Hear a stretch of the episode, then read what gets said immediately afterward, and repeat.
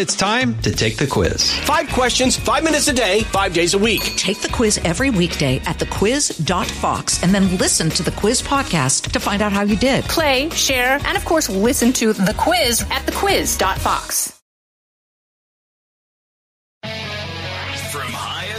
Fox News headquarters in New York City. Always seeking solutions, never sowing division. It's Brian Kilmeade. Hi, everyone. Welcome to the latest moments of the Brian Kilmeade Show. Alan West in 15 minutes, bottom of the hour. Senator Roger Marshall on a huge push that he's putting together that you're going to need to hear about. And we'll take your calls, 1-866-408-7669. It was great to be in New Hampshire. Glad to be back now. And there's nothing older. It's almost like the Super Bowl. The day after the Super Bowl, there's nothing older than the Super Bowl. You just want to pick up and go. You do some aftermath, but then you don't talk about the Super Bowl. You're just done with it. Same thing with New Hampshire. Everyone's saying 5 weeks from now, South Carolina, will this whole complexion of this thing change? And then, of course, we're covering everything happening. We just got good GDP numbers, 3.3 GDP growth, which is higher than thought. Let's see if that factors into Joe Biden's message. So let's get to the big three. Now with the stories you need to know, it's Brian's Big Three. Number three. It's called Bidenomics. If you notice, all the major economists who are talking about there's going to be a recession next week, next month, but all of a sudden, they're seeing the Lord. What's he talking about? Still running on Bidenomics. Are the numbers coming his way? Perhaps. As Joe Biden takes aim at Trump, ignoring Haley. Number two. I think at this point right now, the Senate and Congress have to deliver on a comprehensive border security situation. We should, absolutely. And I don't understand why it would be controversial.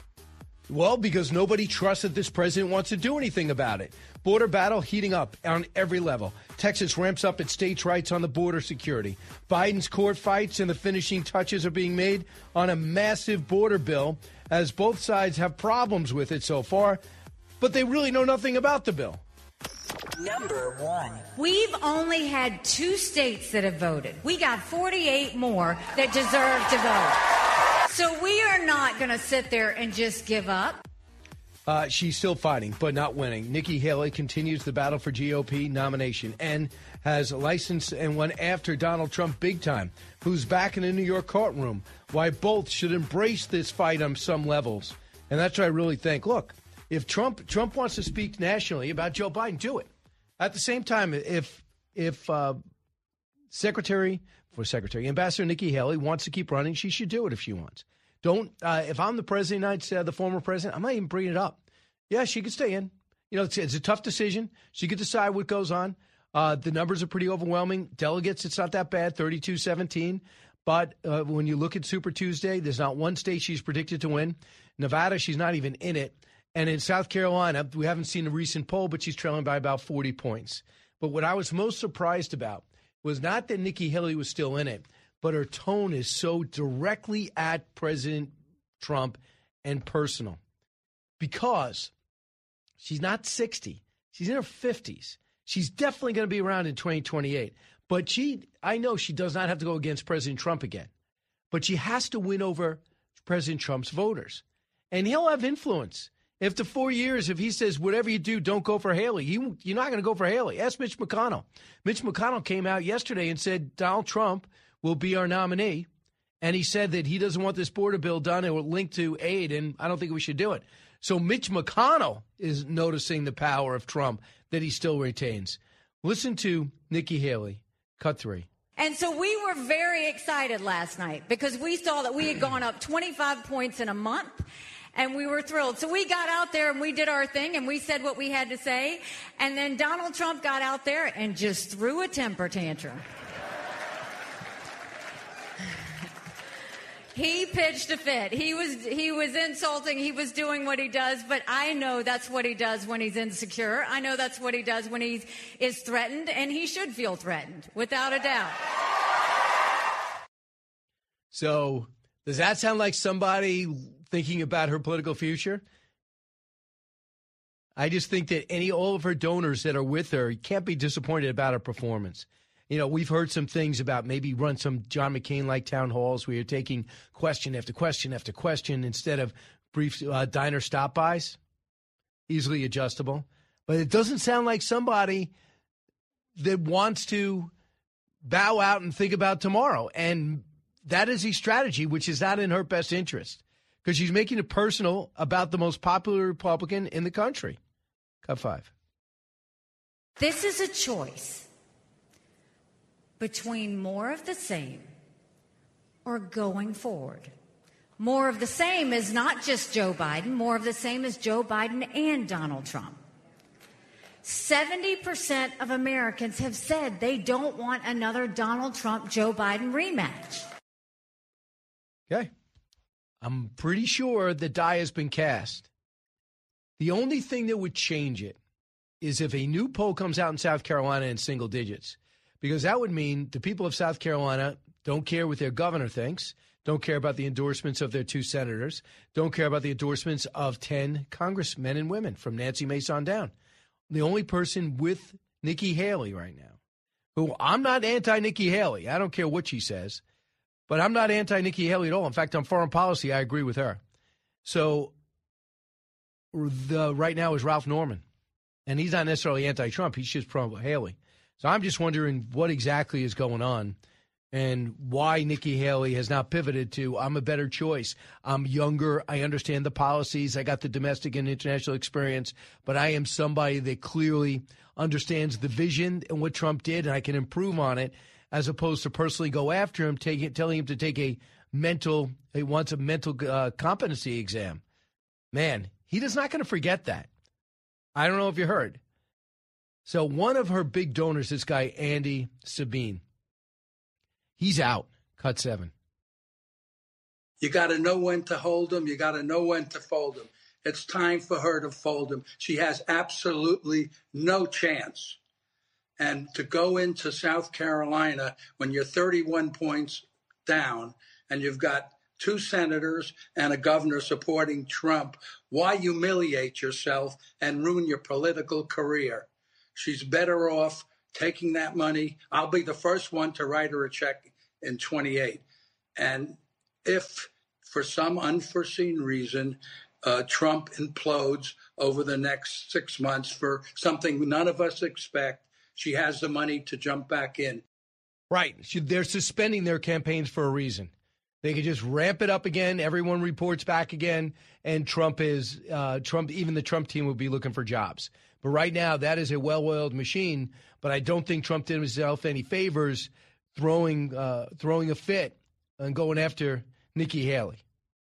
So in terms of overall, what could you say about what we now know about New Hampshire? And what we now know two races in. We know is Donald Trump won the men. He won the women. He won the Republicans with 75% of the vote. 40% of unaffiliated were assumed to be going to Haley. She gradually got tougher, gradually got stronger from the time she declared a year ago she was first in, got a lot of publicity. But now she's selling mentally challenged, kissed up to dictators, can't handle a full day. Interesting. So she's going to head to South Carolina. We'll see. They brought up age and temperament. We'll see if both those go.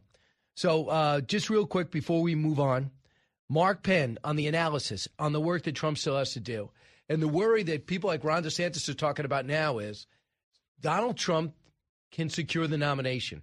But is it going to be worth anything? Are there so many anti-Trumpers out there that he can't win the general? There's too many, and my answer to Ron DeSantis is too many polls that show he's now winning in battleground states. He's got a higher approval rating, and he's winning overall in the Real Clear average. That means over the course of the last 3 months. Here's Mark Penn, cut 11. Look, when I look at these numbers, he has consolidated his opponents except one, Nikki Haley. He's on the way to winning this nomination, but she is holding the critical swing vote in the election. If he doesn't reconcile with her, it will be a fission the Democrats will be able to exploit in the election with their key issues on abortion, on climate change, and in those suburbs. So he's still got a big job ahead of him. It's not over yet. Yeah, I mean, we'll see. And hopefully that when they pour over the stats and they look at the numbers, They're not going to spin it to themselves, even though they want to spin it to the press. They'll understand where his weaknesses are and see how to change it. So I thought that was good for New Hampshire. Donald Trump will get a C. Why didn't in the exit polls? Why didn't you vote for Trump? What is the problem? What do you mean? Why don't you want to vote for Trump? Was it just that Haley was better, or that you just don't like Trump at this point? So and what is correctable? What do you want to hear? Are you persuadable? And you get those stats and you work on it. You could change it. The border crisis is here. Greg Abbott is now using the supreme law of the land to give Texas soldiers power, their Army Rangers, the Texas Rangers, as well as the National Guard, soldiers power over Biden, over the federal government, and declare the state as the right to self-defense from the migrant invasion. Now, they're having a huge thing with the White House. Supreme Court says they have to take up the razor wire, and the Border Patrol can cut it. They put the razor wire to keep the illegal immigrants out. The President of the United States wants everyone to be convinced that he sincerely wants a better border deal. At the same time, suing Texas for putting razor wire down or building a wall. So if you color your opponents skeptical on your sincerity, this is the reason why. You don't fight Texas on protecting their own border if you actually wanted to pass a bill that protects his or her own border. Backing up Greg Abbott in the fight against the federal government. Ron DeSantis, Glenn Youngkin, Kristi Noem, Brian Kemp, Greg Gianforte over in Montana, Kevin Steet, all saying, Roger Williams, congressman from Texas, we are going to stand up to the federal government. I mean, this feels like a civil war. States against the government, states joining other states against Washington. Can you imagine if this was Donald Trump in the White House? They'd go, this guy is literally dividing the country. That's what this guy's doing. When we come back, I bring up this Texas story to Texas citizen, Congressman Alan West. Don't move. Challenging conventional thought and wisdom. You're with Brian Kilmeade. I'm Guy Benson. Join me weekdays at 3 p.m. Eastern as we break down the biggest stories of the day with some of the biggest newsmakers and guests. Listen live on the Fox News app or get the free podcast at GuyBensonShow.com.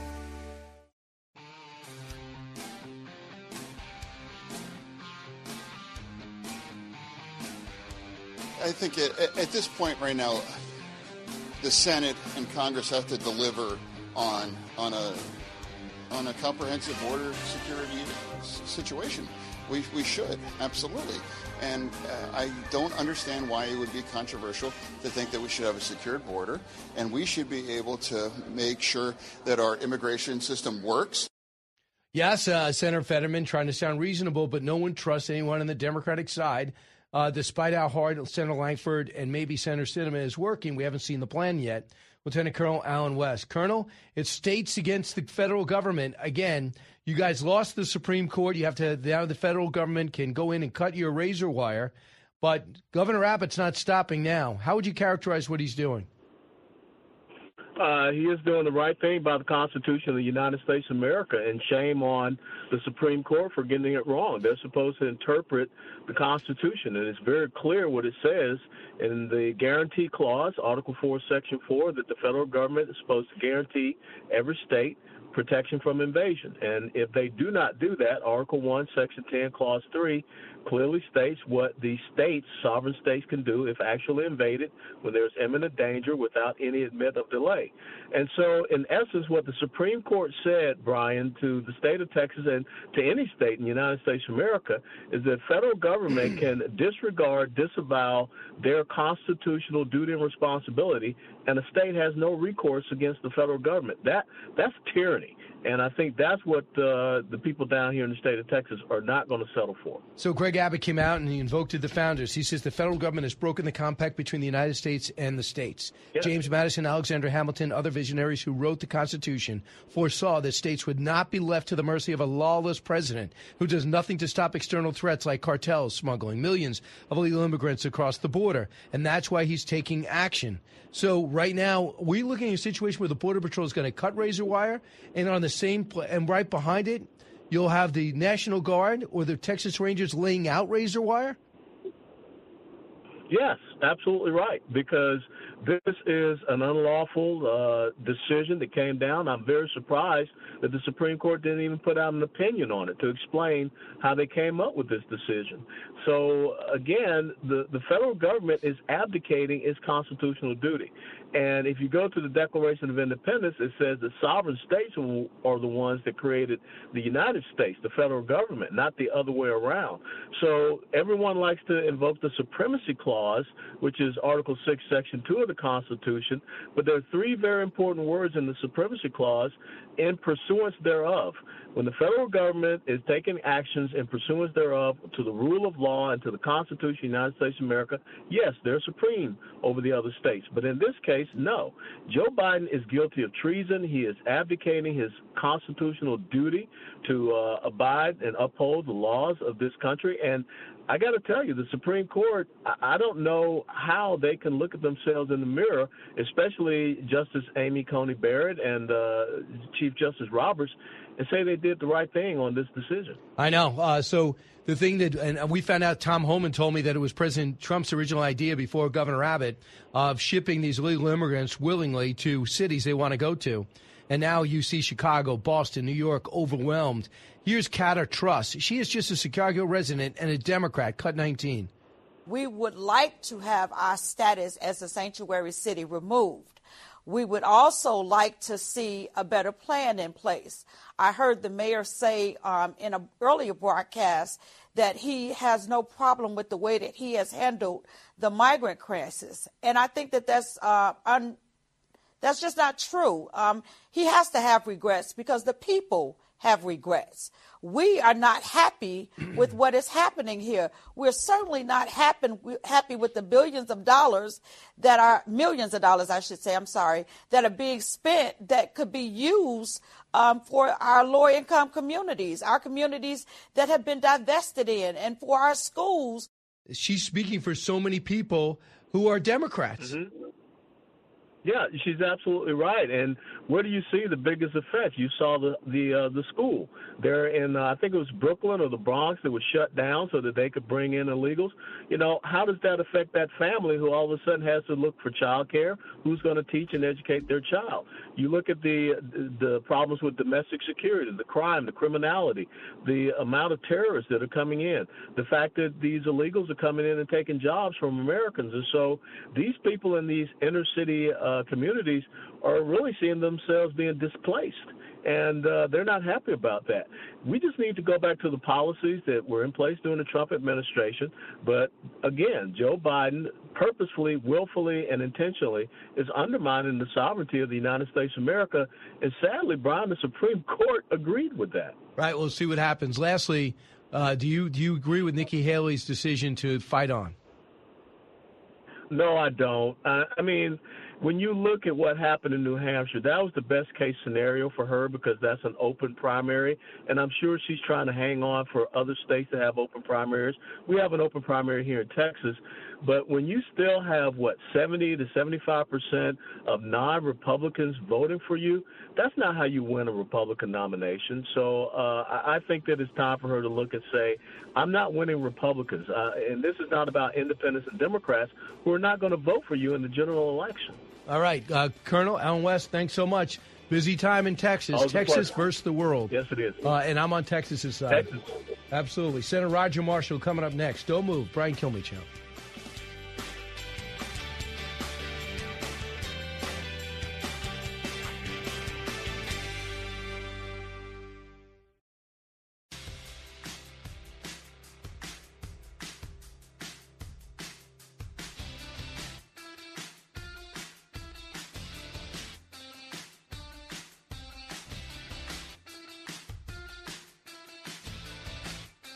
The more you listen, the more you'll know. It's Brian Kilmeade.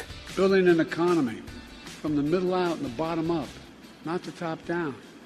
But because when we do that, the poor have a ladder up and the middle class does well. And the wealthy do well. Oh, they should be paying a hell of a lot more taxes. We all do well. It's called Bidenomics. If you notice, all the major economists who are talking about there's going to be a recession next week, next month, all of a sudden, have seen the Lord. That is not true, although the GDP grew at 3.3% or 3.1%, which is good. But no one's seeing Bidenomics. They're not feeling it. All the stats show it. The inflation rate is no longer rising at the rate it was, but it is still rising way above everything he's gotten or what he inherited. And no one's even used to any inflation for a whole generation. A lot of people not born in the 70s or an adult in the 70s wasn't cognizant of what everything costs and now experiencing it for the first time under Joe Biden. And his answer has been to spend and continue to say the wealthy got to pay more, which is a ridiculous line. But great if you're addressing a union. The craziest thing is today, I think it is at 2 o'clock Eastern time, he's going to go out and speak again in Wisconsin about Bidenomics, where it is not popular. All his friends and his allies, his former staffers are saying, lose Bidenomics. 6 in 10 Americans say they're holding their own financially, but nearly 3 in 10 feel they are falling behind. In Wisconsin, where he's going today, there's a margin of less than 1% in 2020. He won by less than 1% in 2020. It's a tipping point for the election, and this is what they care most about is the economy. If he continues to go out and do what he did all summer, it hasn't moved the needle at all, Bidenomics. It's got a negative connotation now. They were expecting a growth of 2.8%, so at 3% it is better. But essentially what Trump is saying is game on. You want to brag about the economy? Brag about the economy. What he also got is an endorsement from the UAW. I don't know why it took so long. They always endorse a Democrat. I'm just not sure that Shawn Fain understands that these men and women who are members of the union are not going to vote where he wants them to. Here is Cut 22. UAW family, today I'm proud to stand up here with your International Executive Board and announce that the UAW is endorsing Joe Biden for President of the United States. Right. Congratulations. And Joe Biden always answers by yelling because he thinks that people who are in unions like to be yelled at. Listen to this tone, Cut 21. Since I took office, we've attracted billions of dollars in investment here in the United States. We supercharged advanced manufacturing, including electric vehicles made by union workers in America. China's determined to dominate that market with EV predominantly made in China and Chinese jobs. The previous administration was content to sit in the sidelines and let China take all these jobs. But I won't let that happen. Really? That's what you say, won't let it happen? We don't have the rare earth here. They don't mine it. You don't push Minneapolis or Minnesota to allow us mining. You don't push Nevada to allow any mining. So what do? You pay other countries to do your mining, many of which they already beat us to the punch there. Anytime you talk about EVs, you're looking at a lack of control for us when it comes to the electric car, which are not popular right now. And electric cars are not popular also with unions. Number one, they build them outside union shops, number one. And number two, they don't need as many people to work on. Their batteries do just about all of it. It's solid state. So there's going to be a bit of controversy there. I have no idea why he's running on Bidenomics, but let's see if these numbers, people begin to feel these numbers and say, I really want Joe Biden to run my economy for the next 2 years. I don't really see that happening. Do you? I don't see it at all. But economically, he's got a few things going for him. He always talks about it. But the other thing to keep in mind, too, is that the electric car business that he's supporting is not loving him back. There is now a story that China is trying to supplant Tesla, which is an American company he does not like because they have X and they have other things, and he doesn't really think that he's doing a good job at all. So I don't think the president likes that at all economically.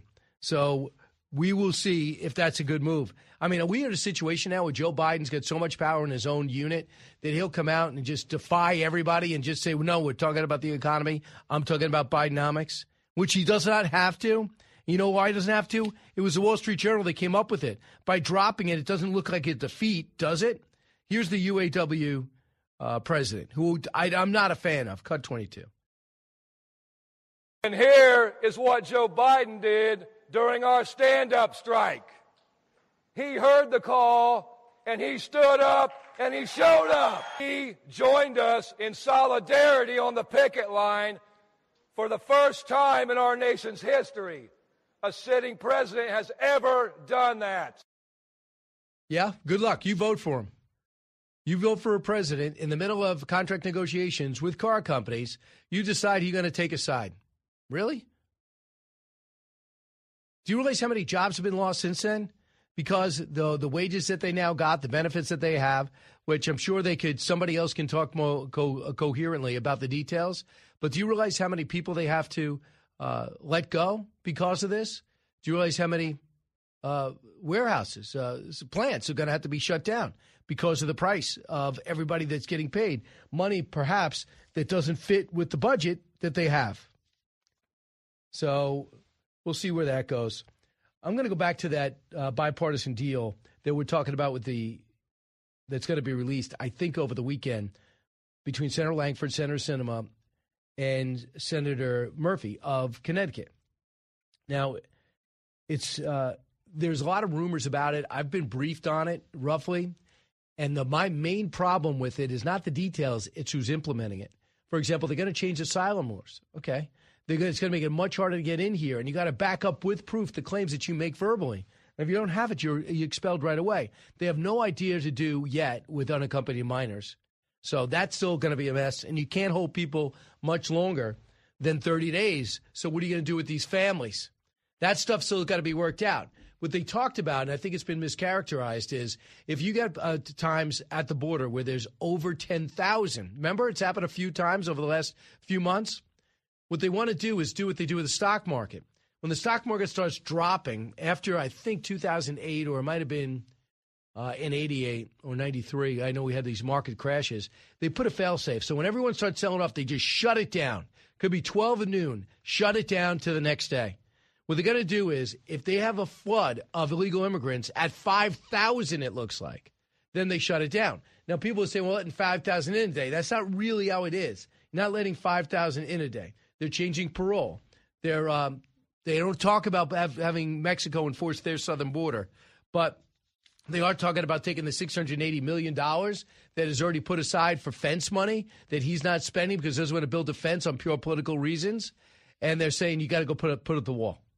You know, you want to call it a fence, you want to call it a barrier, whatever. You got to use it to put up a wall. He wants to use it to build more soft-sided facilities.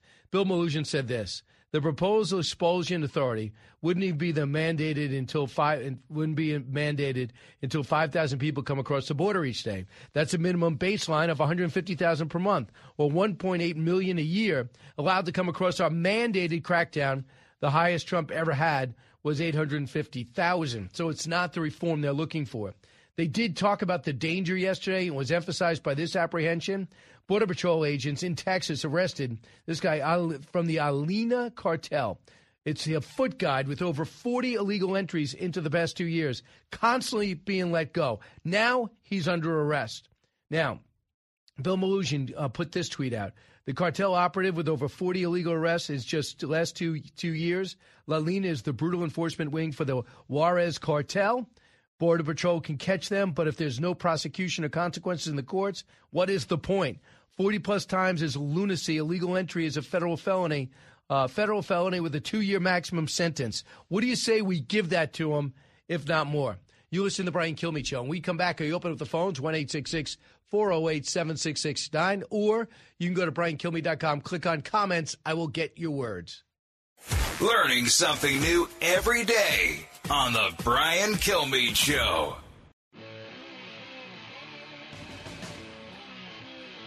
If you're interested in it, Brian's talking about it. You're with Brian Kilmeade. Trump defeated Nikki Haley 54-43. It is the very first time he's ever been happy to see a woman in her 40s. He won by 11 points. He beat Nikki Haley by double digits. He's also leading Nikki Haley by double digits in felony charges, 91-0. Trump cruised to victory, and just like most cruises, half the people parted while the other half felt really sick. And all right, there you go. The late night shows are starting, unimaginative, one-sided. There's so much comedy on the other side. Joe Biden just ate. We should try to pull this up, Eric. Joe Biden in a speech yesterday was speaking, he ate like 4 or 5 lines. He just blended them all into one. Totally indecipherable. You're going to tell me that talking about Trump is really that much out so important you can't squeeze in any hit on Joe Biden that he is earning by going up in front of people and talking about 1864 and talking about this country being trying to take all the rights away from women. Rights away from women. This guy's Jim Crow 2.0. This guy is the most explosive language. And he's a guy that refused to go to New Hampshire. And if Trump just boycotted a state because it was too mixed race or too white or too black, can you imagine the comedy or the monologue would be all about that? I mean, Joe Biden lost 20 percentage points to Dean Phillips of Minnesota. You can't bring that up, sitting president? Actually, you want to not talk about Biden, but Colbert talks about Phillips. Yeah. And it's you. We have it. If you want to play it and then respond, it's okay. Mind-numbing. Over on the Democratic side, Joe Biden won the New Hampshire primary despite not even being on the ballot. Woo! Feel the Joe-mentum. Get with the Joe-gram. He's the Joe-only option to prevent a Joe-talitarian takeover. Biden beat the handful of candidates who were on the ballot, including Minnesota congressman and failed David Duchovny clone who escaped the lab. Dean Phillips. Phillips lost by 36 points, but he was gracious in his concession speech, kind of. Congratulations to President Biden, who absolutely won tonight, but by no means in a way that a strong incumbent president should, but I respect him. He won. Really? You're dissing the guy who just curb-stomped you without being on the ballot? It's not a great look. It's like coming home with a black eye and saying, you should see the other guy. He's 81 years old, didn't show up, and still kicked my ass. Yeah. But how disingenuous. All of the nonsense that Biden pulled about not being in New Hampshire, not being on the ballot, telling voters, like, it's they want to talk about how Biden's pushing for democracy, and then they're, like, rigging the Democratic side. They just don't mention it. I mean, yeah, Dean Phillips would be a great guest for him. Dean Phillips is coming out and saying, I'm a Democrat. By the way, Dean Phillips told me, I don't know if it was on radio or not, but he said that he had Joe Biden to his house for a fundraiser. No, he said it. It's posted on Instagram. It's great. Tell the story again. So he had him on. He said that he had him on his house for a fundraiser, and all the rich people are inside, and they're all waiting for Joe, and they can't find him. They find him with the caterers in his garage eating ice cream, just talking to the everyday blue-collar person. He said it in a good way. I actually think it sounds like pretty insane. If someone's having a fundraiser for you, just disappear into the garage and eat ice cream. I mean, it sounds like he's a little nutty even back then. But he said, I have nothing against him, but he can't do the job anymore, and he's about to lose, and I don't want Donald Trump to be president again, and I wanted somebody else to run. He was going to finance him because it seems like he's a billionaire. He's had 3 huge successes in business, at least. And, he's got a situation where his dad got killed in Vietnam before – I think he was 6 months old at the time. His young mom, ended up remarried 4 or 5 years later. But you can imagine that trauma and what he heard about that. And he was always politically active, always into politics. I don't know. I think he'd be a great guest. You really think it's going to be threatening to Joe Biden, a congressman from Minnesota who just wants to be on every ballot and speak coherently? He also said in his free time he went over to the Trump rally and he just watched. Some people recognized him. They came up to him. And they started talking to him. And he said, well, I go, what did you find? He goes, it's great people. So he's loving it. His family's loving it. I don't think he's going anywhere. I think he's going to stick around. And, as Joe Biden waits for South Carolina, a state he will not get close to winning in the general, but that is diverse enough to be worth his time. And I just think that it's nutty that the people of New Hampshire aren't taking more pride in their own state and are allowing a whole party to blow them off and call them too white. And now, head-to-head, Donald Trump loses New Hampshire by about 2 or 3 points. He's got to find a way to get some of those Nikki Haley voters that didn't go for him, even though he won by about 11 points or maybe 12. In the end, there's some independents, moderates, are undeclared, which could be Republicans. I don't know. Undeclared, according to the governor's Sununu, undeclared could be anything. They just don't want the ridicule or the praise or the detractors coming out, people judging them by the party they were in. So they just say, we go undeclared. So a lot of undeclared went with Nikki Haley. To me, I'm happy I won, and I go find out how Nikki Haley won them over because I want to need them because you're going to need New Hampshire could decide the election. I mean, you got Arizona, everybody knows. Georgia, everybody knows. Pennsylvania, Michigan, everybody knows. He's leading everywhere except Wisconsin in a battleground state. But I would try to find out what Nikki Haley was up to and see if he had an answer. I'm really curious to see next time Donald Trump speaks if he's going to speak right to Biden or is he going to go back and go after the person he calls bird brain. Senator Lindsey Graham, a friend of Haley's but an ally of Trump's. Cut eight. I can't express enough to the people watching your show that those of us in South Carolina who respect Nikki Haley believe that Donald Trump is the most capable person to be president that can beat Joe Biden, but not just beat Joe Biden, clean up a broken border, scare the hell out of the terrorist, help Israel who's under siege, make us energy independent again. Why do I say that? Because he did it before. Right. And he's all in.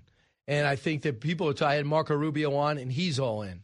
Some people say Marco Rubio would be a great VP, Hispanic, knows foreign policy, understands Congress, understands Trump. They seem to work well together after a horrible start. Remember, they went at each other personally. It's actually, the more you think of it, much more personal than Nikki Haley. But it's a little bit different now because he's an established president. So Lindsey Graham saying in South Carolina, it's a non-starter. I'm curious to see Ken Langone because Ken Langone says I want to support Nikki Haley, but I'm not gonna just throw my money into a hole they can't win. So Byron Donalds is somebody else supporting Donald Trump. Thinks Nikki Haley's got to say goodbye. Cut 12.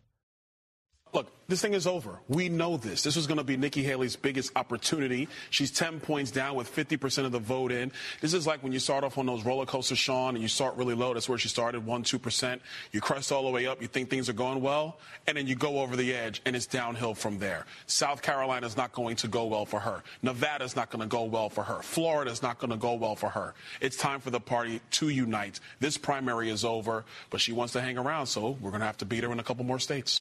Yeah, we'll see what happens. It's going to be 5 long weeks where if she has the money, she'll probably do it. Man, it's going to get brutal if she has 5 weeks of calling Trump old using Democratic talking points. That's the problem.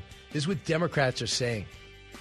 You don't want to reinforce what Joe Biden's doing. Let Joe Biden do that, in my view, because she is conservative. She does have a track record. She doesn't need to go personal, I don't think. Do you? Brian Kilmeade Show. Fox News radio studios in Midtown Manhattan. It's the fastest growing radio talk show. Brian Kilmeade. Hi, everyone. Brian Kilmeade here. Thanks so much for listening. I come to you from 48th and 6th in Midtown Manhattan. Heard around the country, around the world, back from New Hampshire where the whole world was focused because those people around the country, around the world aren't really looking forward to Trump, too. Some are, like the Polish president. Some are, like the Hungarian president. I think Saudi Arabia would love to have President Trump back. Let me see. Who else? I'm running out of people. I think, the Mexican president, Obrador, but he'll be term limited out. I don't think the president, Lula, will have any love lost for him. The president of Argentina, perhaps. But that'll be about it. Bottom of the hour, Tudor Dixon will be with us. Remember, she was running for the governor's seat. Now the governor is, Whitmer, is somebody that... It's come out in a new book that was supposedly the choice of Joe Biden to be the vice president, but Barack Obama put his hand on the scale. So before we get to Michael Goodwin, let's get to the big three. Now with the stories you need to know, it's Brian's Big Three. Number three. It's called Bidenomics. If you notice, all the major economists who are talking about there's going to be a recession next week, next month, all of a sudden, they're seeing the Lord. Yeah, well, they did have a good GDP number at 3.1%. Still running on Bidenomics. It's a problem. His own party says it's a problem. His former staffer says it's a problem. Guess who he's speaking today on? Bidenomics in Wisconsin. Number two. I think at this point right now, the Senate and Congress have to deliver on a comprehensive border security situation. We should, absolutely. And I don't understand why it would be controversial. Because no one believes that you're going to stick with the asylum rules. You stick with the lack of parole. Stick with the everything except for giving people visas and not enforcing the border. Border battle heating up on every level. Texas ramps it up in states' rights on border security. Biden's court fights let everybody know that he wants it open. This guy's actually fighting in court to release razor wire that would help enforce the border. And you want him to believe he's for enforcing the border? Number one. We've only had 2 states that have voted. We got 48 more that deserve to vote. So we are not going to sit there and just give up.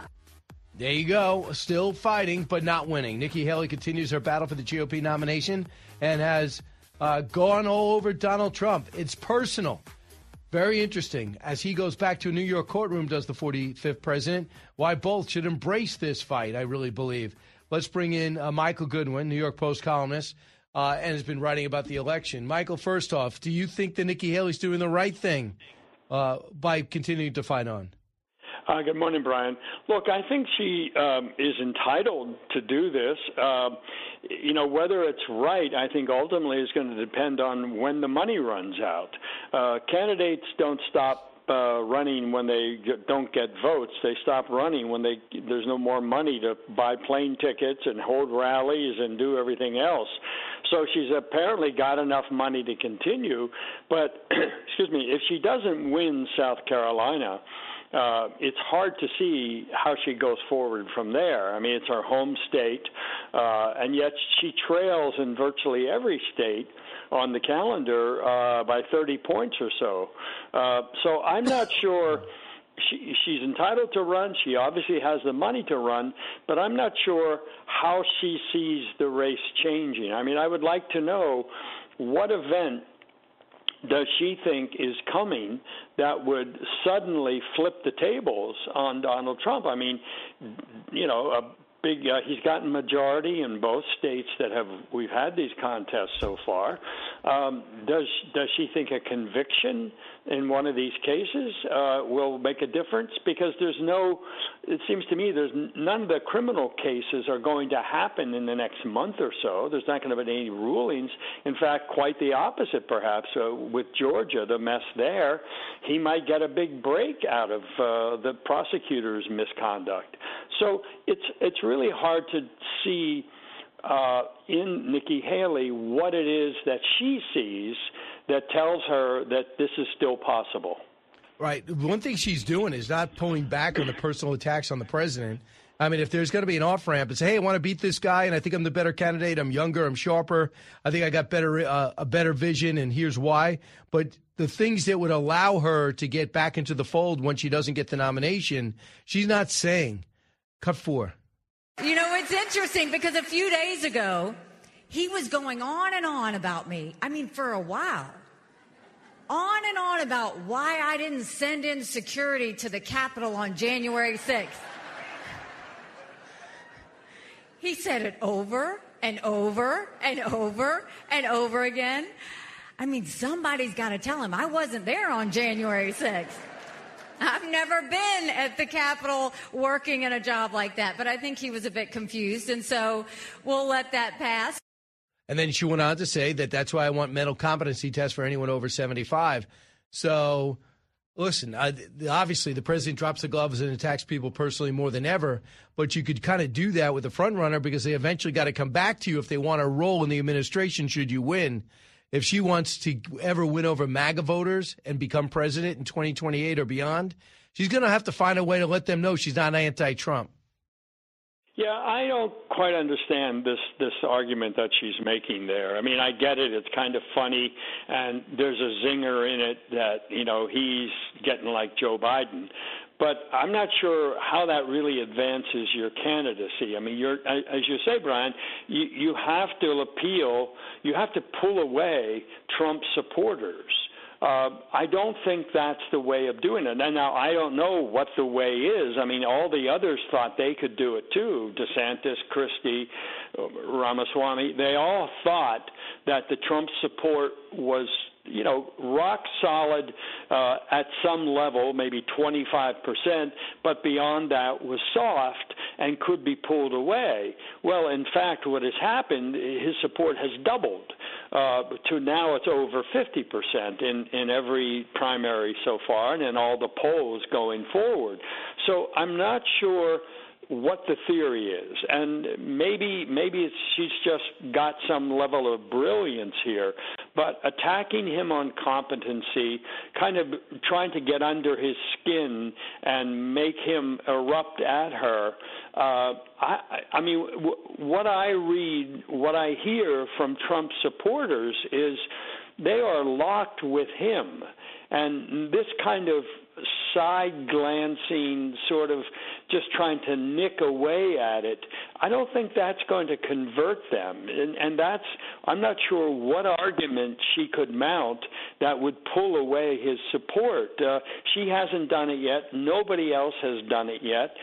4 years in the wilderness hasn't done it. So I'm not sure how she plans on doing this. She did win independents, unaffiliated votes. She did get college-educated adults. Do you think that that's a warning sign for the president? It is, and I think it's always been there. I don't know that her getting them was a warning sign, that they may not have come out at all.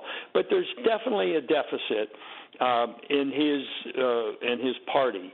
In other words, he gets the rock-solid support. He's getting this majority, so he's going to win the nomination. That seems almost guaranteed. The question is, can he expand this in light of Joe Biden's problems, in light of Kamala Harris? Yeah.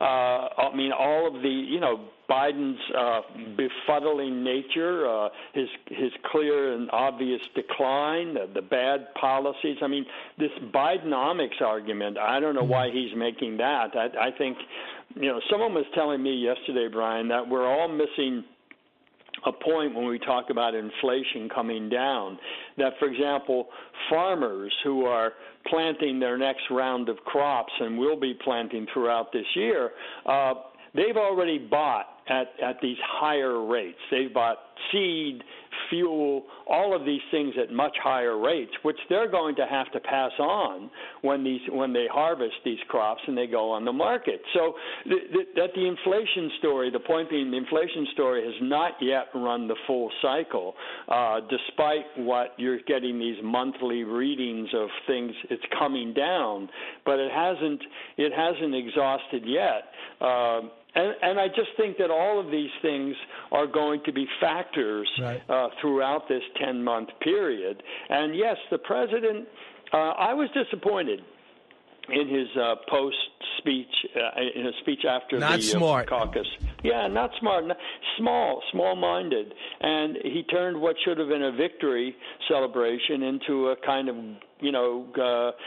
gotcha moment with her. I mean, going after her dress, and I mean, it's really small-minded stuff, petty, personal, and that to me is a huge deficit for him with not only parts of his own party, but certainly with independent voters whom he's going to need to attract in the swing states. Right. I wanted you to hear what Mark Penn said, Cut 11. Look, when I look at these numbers, he has consolidated his opponents except one, Nikki Haley. He's on the way to winning this nomination, but she is holding the critical swing vote in the election. If he doesn't reconcile with her, it will be a fission that Democrats will be able to exploit in the election with their key issues on abortion, on climate change, and in those suburbs. So he's still got a big job ahead of him. It's not over yet. So he needs a strategy for that. He's got a good team around him. I hope they're looking at that. Brian, I was talking to somebody yesterday about the vice presidency, right? So, I mean, that's clearly one of the issues here. Would Nikki Haley be on the ticket with him? Would that address the issue that Mark Penn is talking about? If you look back, there are all kinds of different criteria for vice presidents. I mean, one of the older forms is the vice president is the bulldog, right? The presidential candidate is above it all, somewhat, a leader, a kind of figure who draws the country together, whereas the VP is the inside puncher or that kind of thing. Or you have, just somebody from a different region of the country, or like Mike Pence gave Donald Trump a certain legitimacy among evangelical voters in particular. So what is Trump looking for? And if Nikki Haley could provide a big final ingredient to him, then I think both of them would be, wise to now put a cork in this fight if there's any hope of a reconciliation. Yeah, who would you pick? Well, look, I think she is attractive on a number of fronts, Republicans, except for Sarah Palin, have never had a female, right, on the ticket. Certainly, Tim Scott would be a path-breaking thing for Republicans. I think a Marjorie Taylor Greene or a Carrie Lake would be very much like Trump, duplicating himself. I don't think it brings you anything new, gives you a new look. And so I think that there are a number of good options, and there are some bad ones. Right. Yeah, we'll see what happens. I hear Trump world does not want Nikki Haley. Yeah. No, I think the personal bitterness between them might foreclose that, and that's too bad, because if he needs it, he would have to sort of flip on a dime at some point and make amends with her, and she with him. But, remember when George H.W. Bush talked about Reagan's voodoo economics, right? That seemed like that was a breaking, and then Reagan turns around and selects him as his running mate, and it worked. So these things can be fixed if there's a desire and if there's a sense that it needs to be fixed. All right, Mark, Michael Goodwin, thanks so much. Appreciate it. My pleasure. Thank you, Brian. All right, next, your calls, 1-866-408-7669. Call around the country. I want to get your vision of that, also on the border situation. We have states against states. Texas is doubling down, and they are just taking care of their own borders, citing constitutional authority. They're backed up by the Oklahoma governor, by the governor of Florida, by the governor of Georgia. The country is dividing again, not like it was in 1860, but it didn't stop the current president from referencing that, which to me is insane. It seems to be happening now like no time I can remember. You're listening to The Brian Kilmeade Show. Your thoughts next. On the road to 2024. This race is far from over. She's doing like a speech like she won. She didn't win. She lost. The latest polls. Instant analysis. There are dozens of states left to go. And we'll be there for everyone right here on The Brian Kilmeade Show.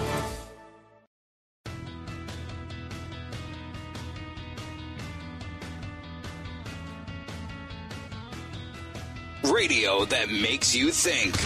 This is the Brian Kilmeade Show. In this town right now, you will have Democrats say Democrats really want to secure the border, while simultaneously Joe Biden is using the courts, suing Texas for enforcing its own border. This doesn't actually make sense. You can't believe in border security while simultaneously refusing to enforce your own border and then threatening Texas when it does its job for you. So that is J.D. Vance, and that's what's happening. I mean, I'm not kidding. When I got up this morning and started reading what's going on, citing the Constitution and states' rights on how you got to enforce your border, 2 days after the Supreme Court ruled against them being able to enforce their own border, but Governor Abbott is using the Constitution to give Texas the soldier power. And they're saying this: the failure of the Biden administration to fulfill the duties imposed by Article 9,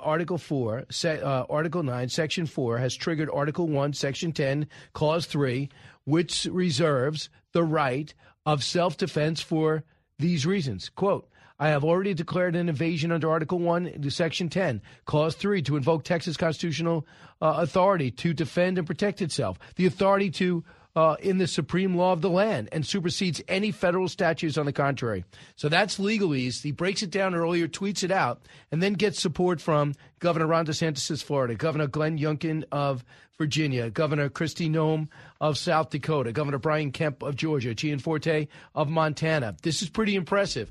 But it's scary. I mean, the country's literally dividing on this. Roger, listening in Daytona Beach, Florida. Hey, Roger. Yes, thank you for taking my call, Brian, the great American historian that you are. Your outstanding guests, Mark Thiessen in particular, spot on in his analysis. Trump can't win again if he does not bring the suburban women from the swing states in. And if Nikki Haley joins no labels on the top of the ticket, and it's Haley Manchin as no label. She's not going to do it, evidently. I'm going to stop you there. Haley, if you're registered in a party primary, you cannot do the no labels thing, but go ahead. Well, in any case, that critical swing segment that Trump will lose will make it impossible for him to win again. You know what? It's helping him? The illegal immigration thing. That's affecting families. And it's even going to let him peel off some people in the cities. So let's see if he's got it. He needs a plan B for the moderates. Absolutely. Why risk the moderate vote? We voted twice in Florida for him, but we're going to vote moderate if he doesn't pick the right vice president. And picking Haley, I know the base is against it. You know, when we lived in the Midwest, we were very much a part of the base.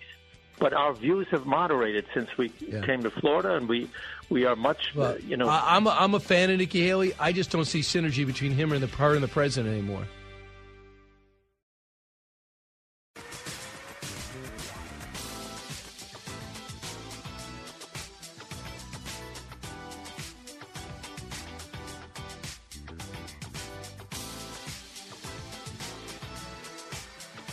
Breaking news, unique opinions. Hear it all on the Brian Kilmeade Show. UAW family, today I'm proud to stand up here with your International Executive Board and announce that the UAW is endorsing Joe Biden for President of the United States. There you go. Shawn Fain endorses the UAW president. And I tell you, I've never met him, but from his interviews, and the one time I interviewed him, he seems like a really terrible person. He is endorsing Joe Biden because he went on the picket line for 15 minutes and took a side in a very tense, impactful negotiation with all the auto presidents. And because of the deal that they cut, a lot of people have been laid off. Shawn Fain gives him that, not surprising, gives him that endorsement. With me in studio, a woman who needs no introduction, former Michigan gubernatorial candidate, very successful podcaster herself, Tudor Dixon. Tudor, welcome back. Thank you. Thank you for having me. What's your reaction to Shawn Fain, number one, taking his time and endorsing Joe Biden? It's not just that. It's that he then came out and said, but the majority of our members will not vote for him. They will vote with their pocketbook because they want policies that will work for them. So think about what that means. He is endorsing the machine because the Democrats own the unions. It's not because he has control. The Democrats own him. He embarrassingly came out and said, I have no control over this situation. I'm forced to endorse Joe Biden, and use my members' money to help him get elected, even though that's not what's best for my members, and I know it. And Trump met with him, didn't he? Yes. Trump met with him. Trump came out to Michigan at the same time, said he supports making sure that the jobs in the automotive industry are not forced to go away because of their climate plan. I mean, that's what Joe Biden is doing. Gretchen Whitmer, they are all forcing this electric car plan. And Ford just said they're reducing their manufacturing on electric vehicles because the consumers don't want it. They don't want it. And but didn't he move the electric car plan out of the state? Yeah. I interviewed the president of Ford, and he was in Tennessee, I think. Right. Yes. They put billions into Kentucky and Tennessee because Michigan the energy costs are too high. And even the government grants that have come out for battery plants, not one of them went to Michigan. Even though Gretchen Whitmer is his favorite girl, he didn't choose to give her any money for battery plants. So that whole state is going green. And what people don't understand when you do that, or you're pro these international trade deals, that is anti-union because unions for American workers. So people are getting a little confused, but the union members aren't confused. They know electric car takes less manpower. The batteries come from other places. The plant's going to be smaller. And for the most part, these are supplemented from the federal government. So it's not a fair fight. And the interesting part about it, it takes more energy to create an electric vehicle. And so when energy costs are going up in a green state, then you can't build the plants, you can't build the factories in the state of Michigan because it's not cost effective, because you have to use so much energy to make these cars. It's crazy to think about it. We are running our own legacy industry out of the state right now, and all manufacturers, because you can't manufacture with a windmill or a solar panel. So, you know, you tried to be governor. You had momentum. You had the president behind you. The president did not win Michigan last time, but he's winning it this time. Do you believe these polls? I mean, you're on the ground. I mean, you don't need any rose-colored glasses. What's the reality? We are early on. I believe the polls right now because the messaging hasn't come out from the Democrats. You see Gretchen Whitmer starting to roll up her stories about abortion. Abortion is big. She's talking. She's on MSNBC saying Biden has to talk more about abortion.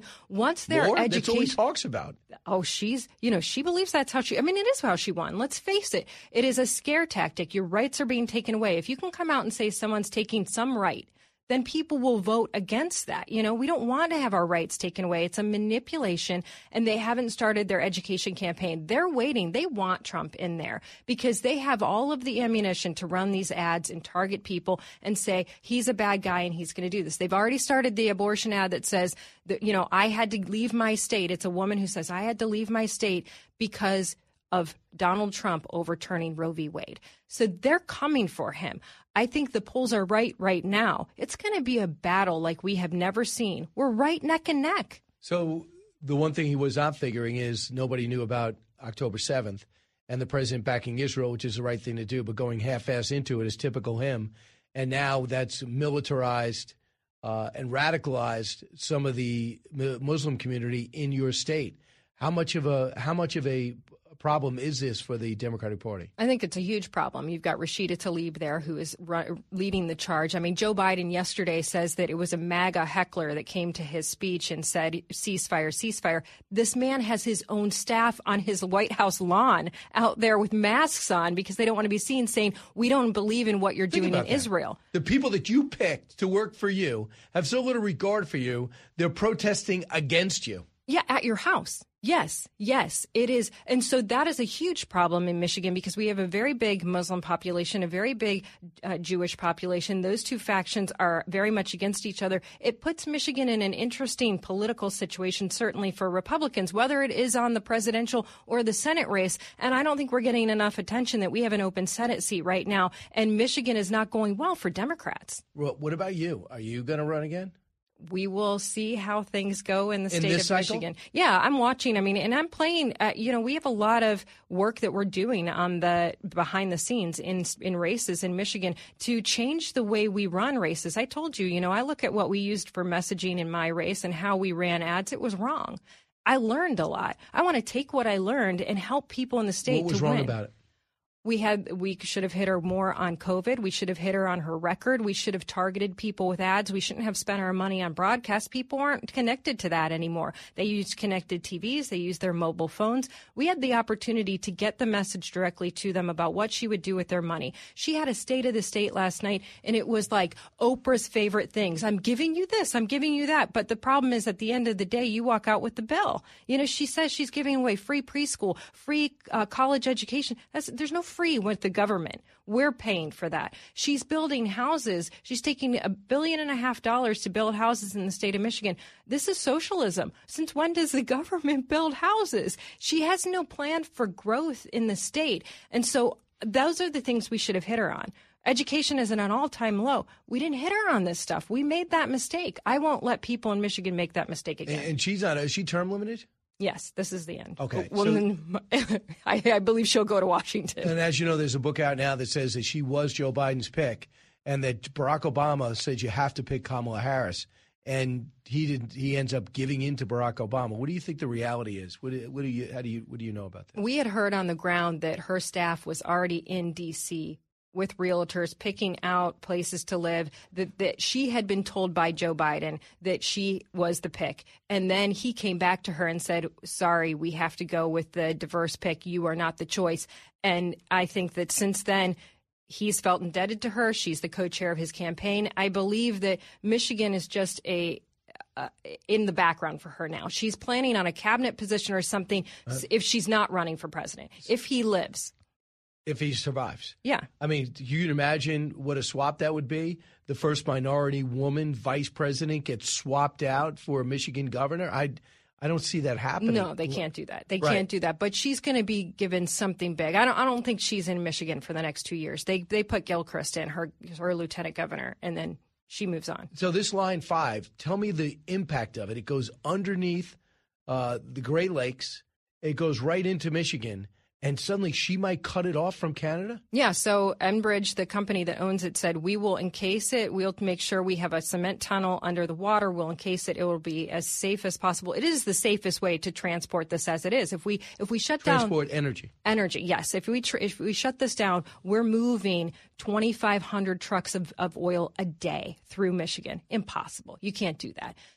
But that's what their plan is. She and the liberals in Wisconsin are working. They have the okay to shut it down. If they shut it down, 60% of the people who heat their homes in the UP, they don't have any hope except for a truck traveling across the Mackinac Bridge every day. Give me a break. How dangerous is that? Other than that, we could put it on a barge in Lake Michigan. That's also incredibly environmentally unsafe. There is no solution. These are radical political policies to pander to people who are environmentalists that have no plan of safety. So you mentioned before about Shawn Fain not voting for Trump. Here's what he said to Neil Cavuto. Let me be clear about this. A great majority of our members will not vote for President Biden. Yes, some will. But that's the reality of this. The majority of our members are going to vote their paychecks. They're going to vote for an economy that works for them, and they're going to vote for a president. When you look at these two presidents, the choice is very clear about which one stands up with the working class and stands up for labor, and which one stands for the billionaire class, and that's his base. Wow. So Trump made the effort. It's hard to say he's not a blue-collar president, and he's making them earn it, but he's saying that whatever I say, they're going to do whatever they want. But I took that as he's saying, Biden's the one that stands with the billionaires. No one has come to Trump's aid and said, I'm going to fund him. In fact, billionaires have said, we're stepping away from Trump. So I heard him literally say, the guy who is going to work for my members is Donald Trump.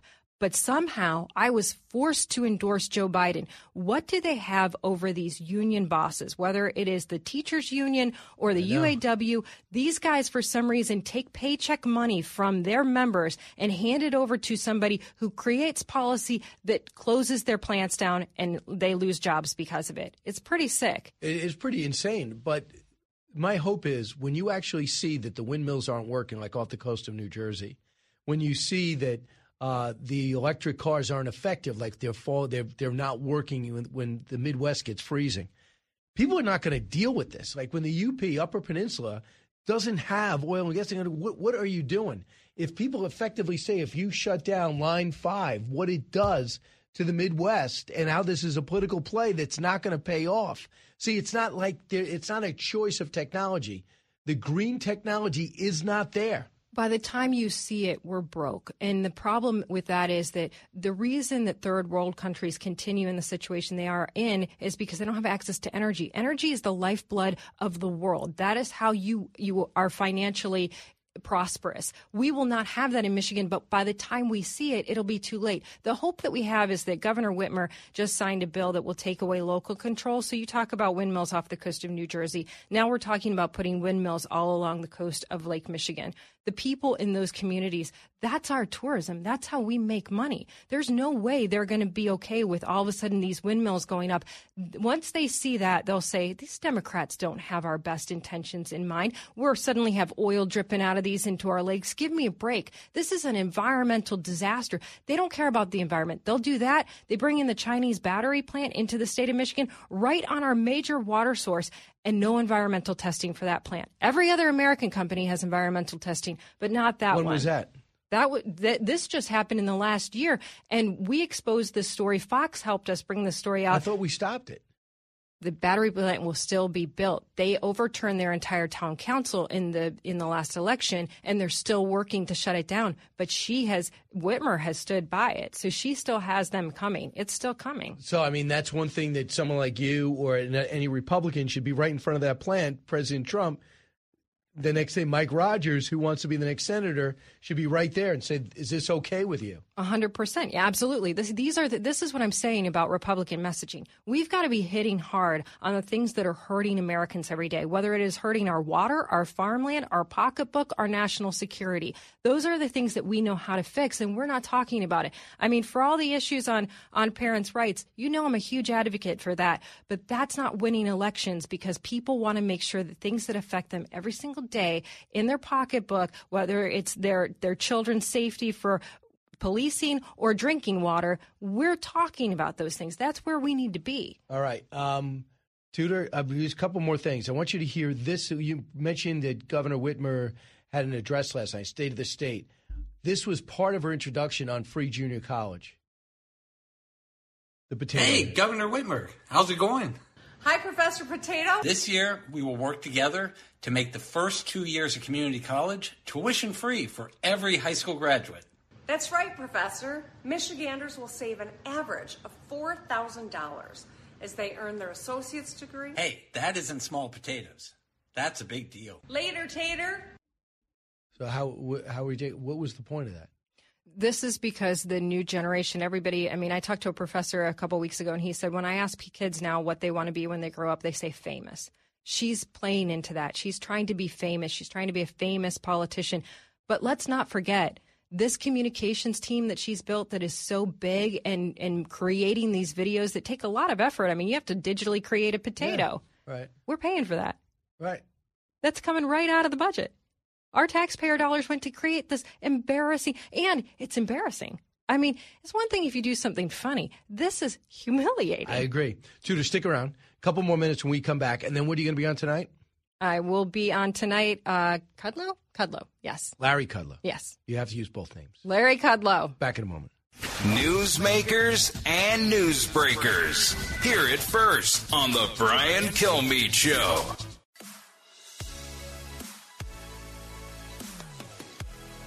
The fastest 3 hours in radio. You're with Brian Kilmeade. In 2019, our members were out there holding the line at GM on a national strike for 40 days. Trump was the sitting president. He said nothing. He did nothing. Not a damn thing, because he doesn't care about the American worker. That is Shawn Fain. He's got a few different personalities. Did you notice? Tudor Dixon is here, ran for governor, is in New York City. He's got a very successful podcast. Tudor, so what do we believe? Do we believe the guy that was talking to Neil Cavuto, or do we know the guy who's saluting the president with a pig for walking the picket line? No, we support the we know that the guy who's talking about what his members will do is the truth. That's the truth. He's admitting that his members need somebody who's going to support them. I'm telling you, the Democrat machine is so strong when it comes to, hey, it's time to pay up. We're going to send our henchmen to break your knees or you give us the money. They want the union money. For some reason, these unions give them billions of dollars to run for office, and they're not going to let that go. The Democrats are not going to be like, OK, you chose President Trump. For some reason, they must have something that they've got holding over his head, but he's out there admitting his members will vote for Trump. How do you feel about Nikki Haley hanging in there? Look, I think it's really hard to ever tell anybody it's your time to leave. If you've run for office, you know that that's the hardest decision you can make, to walk out of a race, because it's not just people say, oh, this is arrogant, this is her. You have so many people that you've promised, I'm going to do this for you. You've had so many people say, I need you. You've taken money from people. It is a personal decision. You have to sit by yourself. Your family members can't make it. Your advisors can't make it. You have to go, okay, I have to go out there and look at the people that said, we've got your back, and say, I'm stepping away from you. Right. Do you get to keep the money, right? You don't get to keep the money personally. I mean, right. You have to figure out how that works in a political sense. But yeah, I mean, you don't cash in on it. But if you want to run again, right, it's important. If you're in a fruitless campaign and you have ambition after, don't overspend and then wish you had that money. Well, that's the see, this is what I think will happen. I don't know, but this is my theory. In the next few weeks, she has to put a lot of money into South Carolina. You don't want to go to your home state and be blown out. If in a few weeks it shows it's not going to be a good thing, she has to bow out before she embarrasses herself. All right, good luck on Larry Kudlow. You're going to be on Jimmy Fallon over the weekend, yes, right? Yes. So that'll be great. Tudor Dixon, thanks so much. Thank you. All right, keep it here. It's the Brian Kilmeade Show. Don't move.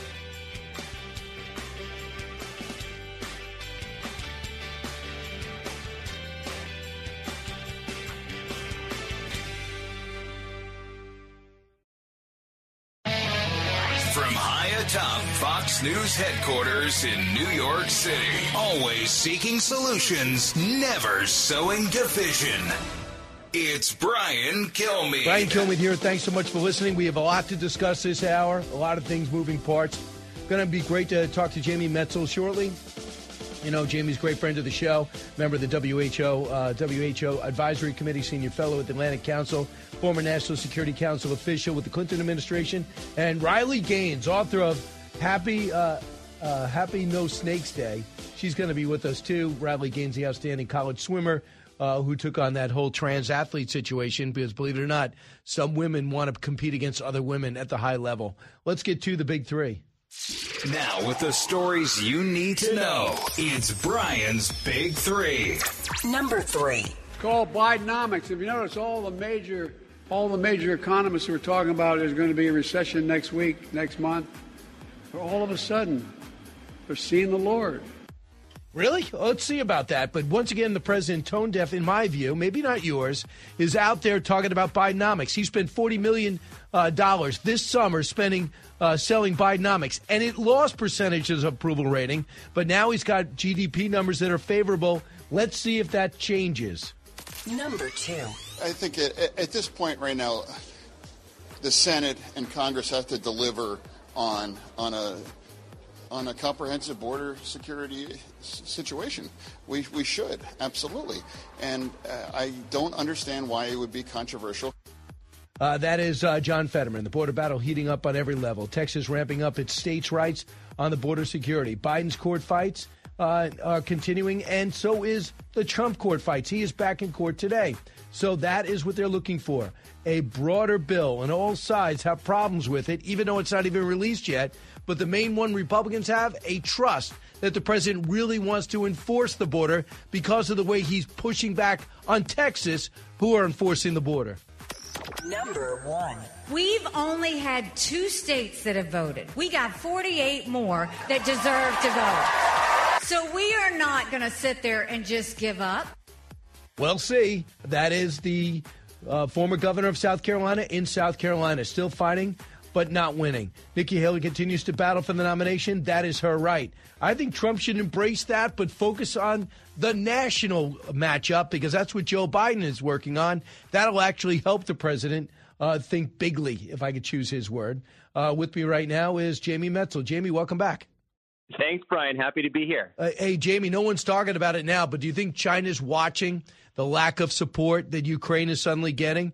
You think they're watching how Iran is ratcheting up things on us through their surrogates?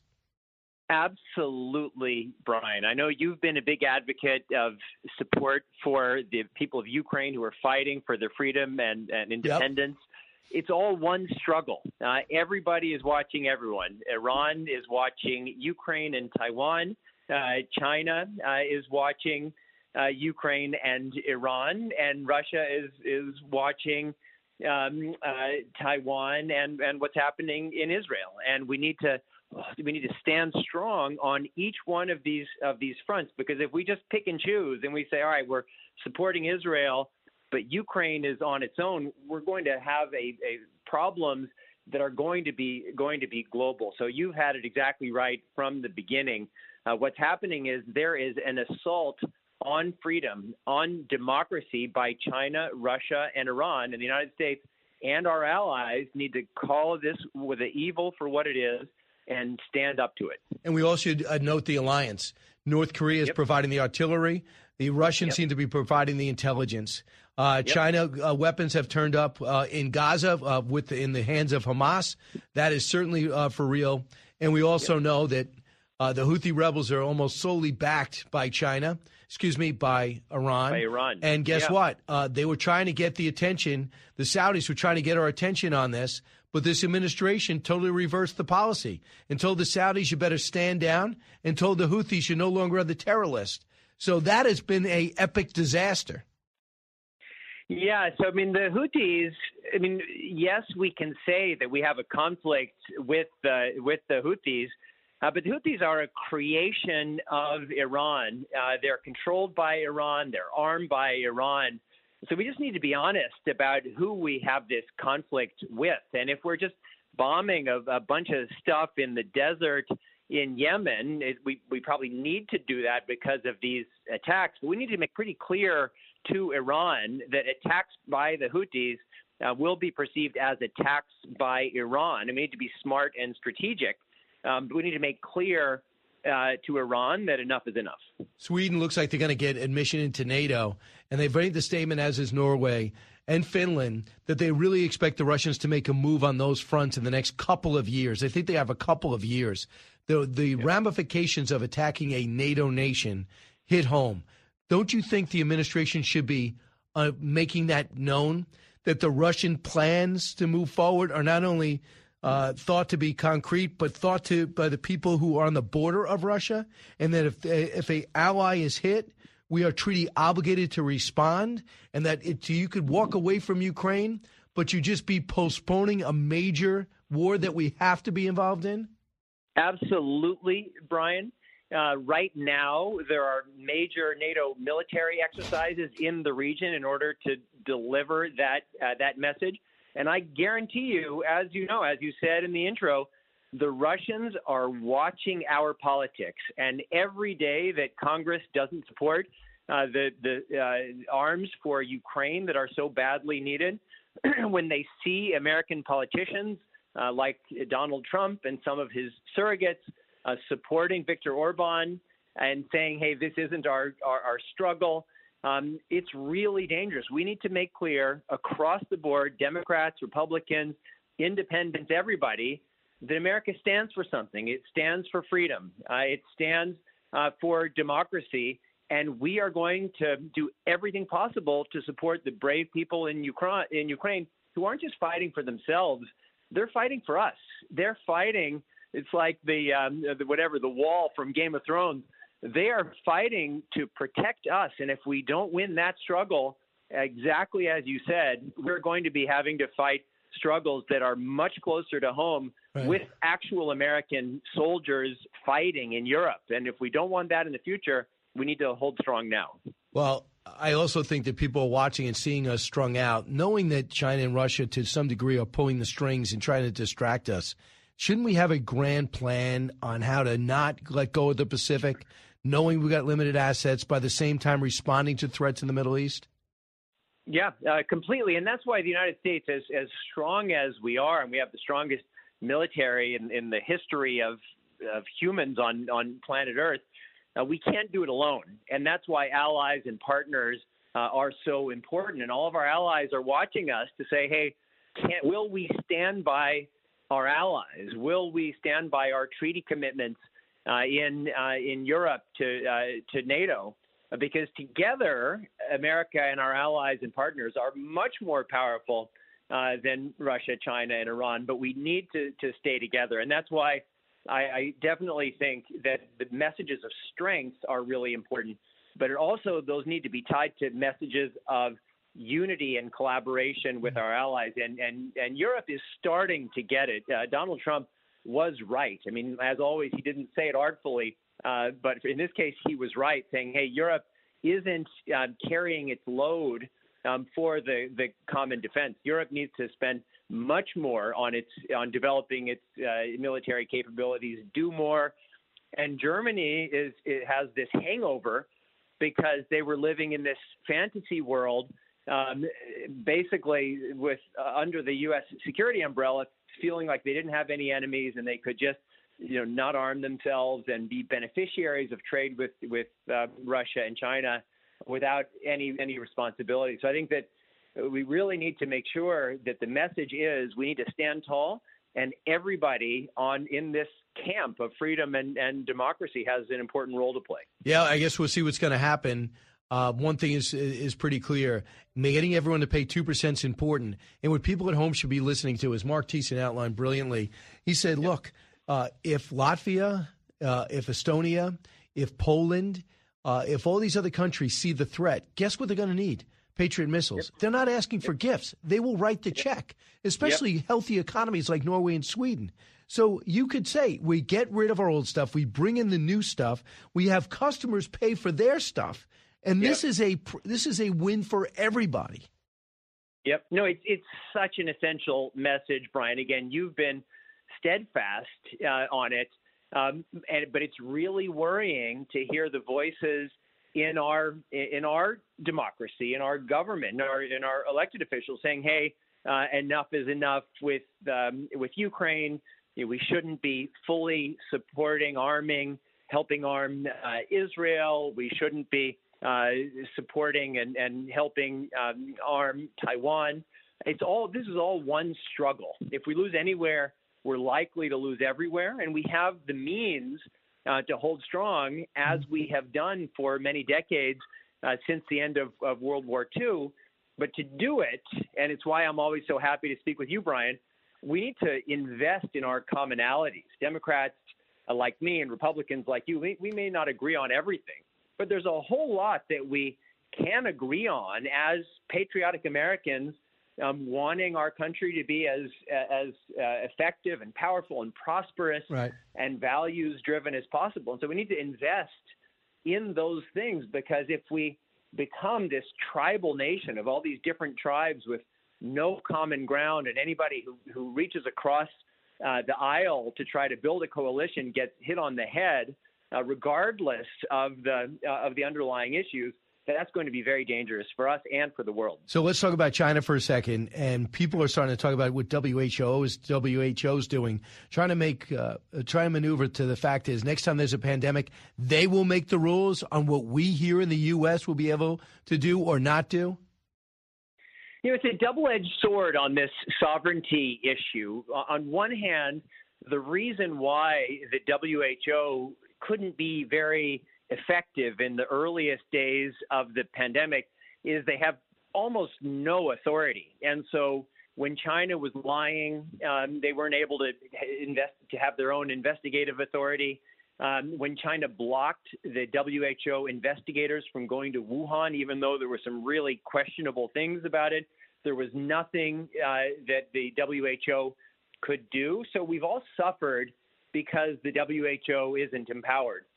But if we build a WHO with the authorities to do things like do its own investigations when something suspicious is happening in China, that will infringe on national sovereignty everywhere, including our own. And I don't have a perfect answer for that, but it's in all of our interest to have a WHO that can get answers and do some basic things that need to be done on a global level. But you know what, Jamie, they lost me the way they when they spent the first 6 months of the pandemic praising China and didn't demand inspection. I don't want those people control of anything I'm doing. And this guy is not even a doctor who's running the place. But Jamie, Dr. Tedros. Dr. Tedros, what does he do? He's a doctor. No, he's a doctor. He's a friend of mine, and he's a great guy. But what I will say is that the WHO, they're kind of in a no-win situation, because for them to have the authorities to do the job, they need to have those authorities. But if they do have them, there are lots of people who don't trust what they're doing. So there's no easy answers to it. Our country has been struggling with this issue since the League of Nations, which we rejected after World War I. And then with World War II, there was kind of a fudge between national sovereignty and international obligation. So these answers aren't easy, but I think that we have to wrestle with them to try to get to the right answer. Right. So, Jamie, last minutes we have remaining, we have opportunity. The Russians lost 300,000 fighters in Ukraine, and there's some unrest within their country that could be exploited, number one. Number two is China's economy is not reviving. And it's probably worse. Whatever we get, it's probably worse than they know. People have lost their ambition. A whole generation is not pursuing jobs like they used to. There are not opportunities like there were. Construction is falling through the floor. Real estate doesn't really exist at this moment. They overbuilt for the population that's decreasing. There are five-alarm fires inside China. How do we best take advantage of that? So you're absolutely right. People have thought for a long time that, China, it's just going to get better and stronger, and we're going to get weaker and weaker, and it's inevitable that China is taking over the world.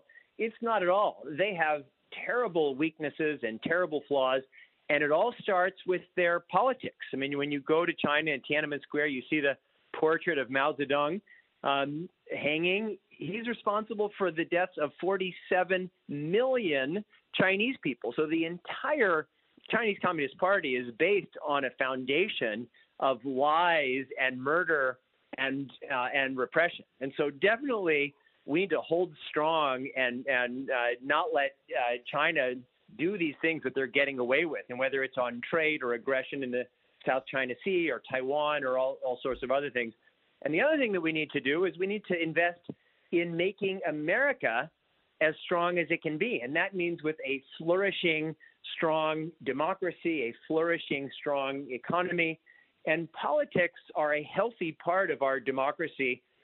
But we need to prevent our politics from becoming a dumpster fire of tribalist destruction. And so there have been times when we've come together as you know, in the Second World War and other times we say, hey, we have a big job to do. We recognize we have differences and we need to respect those differences and negotiate them. But we need to find a way. I mean, government is about compromise, and we can't all be extremists on one side or the other. We need to find the best way forward together. We are blessed in this country with incredible geography, incredible people, the most talented people in the world. If you're not already here, most want to come here. Right. We've got everything, but we need to make sure that our processes are making us stronger and not weaker. He is Jamie Metzel. Jamie, thanks so much. Appreciate it. My pleasure, Brian. Anytime. Great segment. When we come back, your turn. And then bottom of the hour, Riley Gaines. Brand new book out, and she's got a great message. Don't move. Brian Kilmeade Show. It's Brian Kilmeade.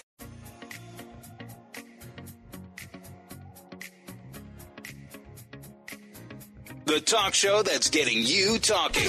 You're with Brian Kilmeade. We haven't seen a whole lot of Melania lately. She's not been on the campaign trail, but Brian Kilmeade of Fox and Friends believes she's about to step up and play a bigger role. She always did play a big role. She was somebody that you could rely on. I assume they haven't spoken in years. And then Kilmeade took the opportunity to kiss Trump's sizable but slightly less sizable now ass. You look like you're in fighting shape. How much weight did you lose? Yeah, so that's Jimmy Kimmel. They have one track, and it's all anti-Trump. I don't want to. We're probably not going to play him on our show again. Riley Gaines is coming up shortly, and she's got a brand new book out, "Happy No Snakes Day," which is fantastic, as well, along with her message too. And by the way, we will keep you up to date on what's happening. The one thing I could tell you as I was coming up here, the one thing Donald Trump will have to deal with: the numbers are looking better when it comes to the economy.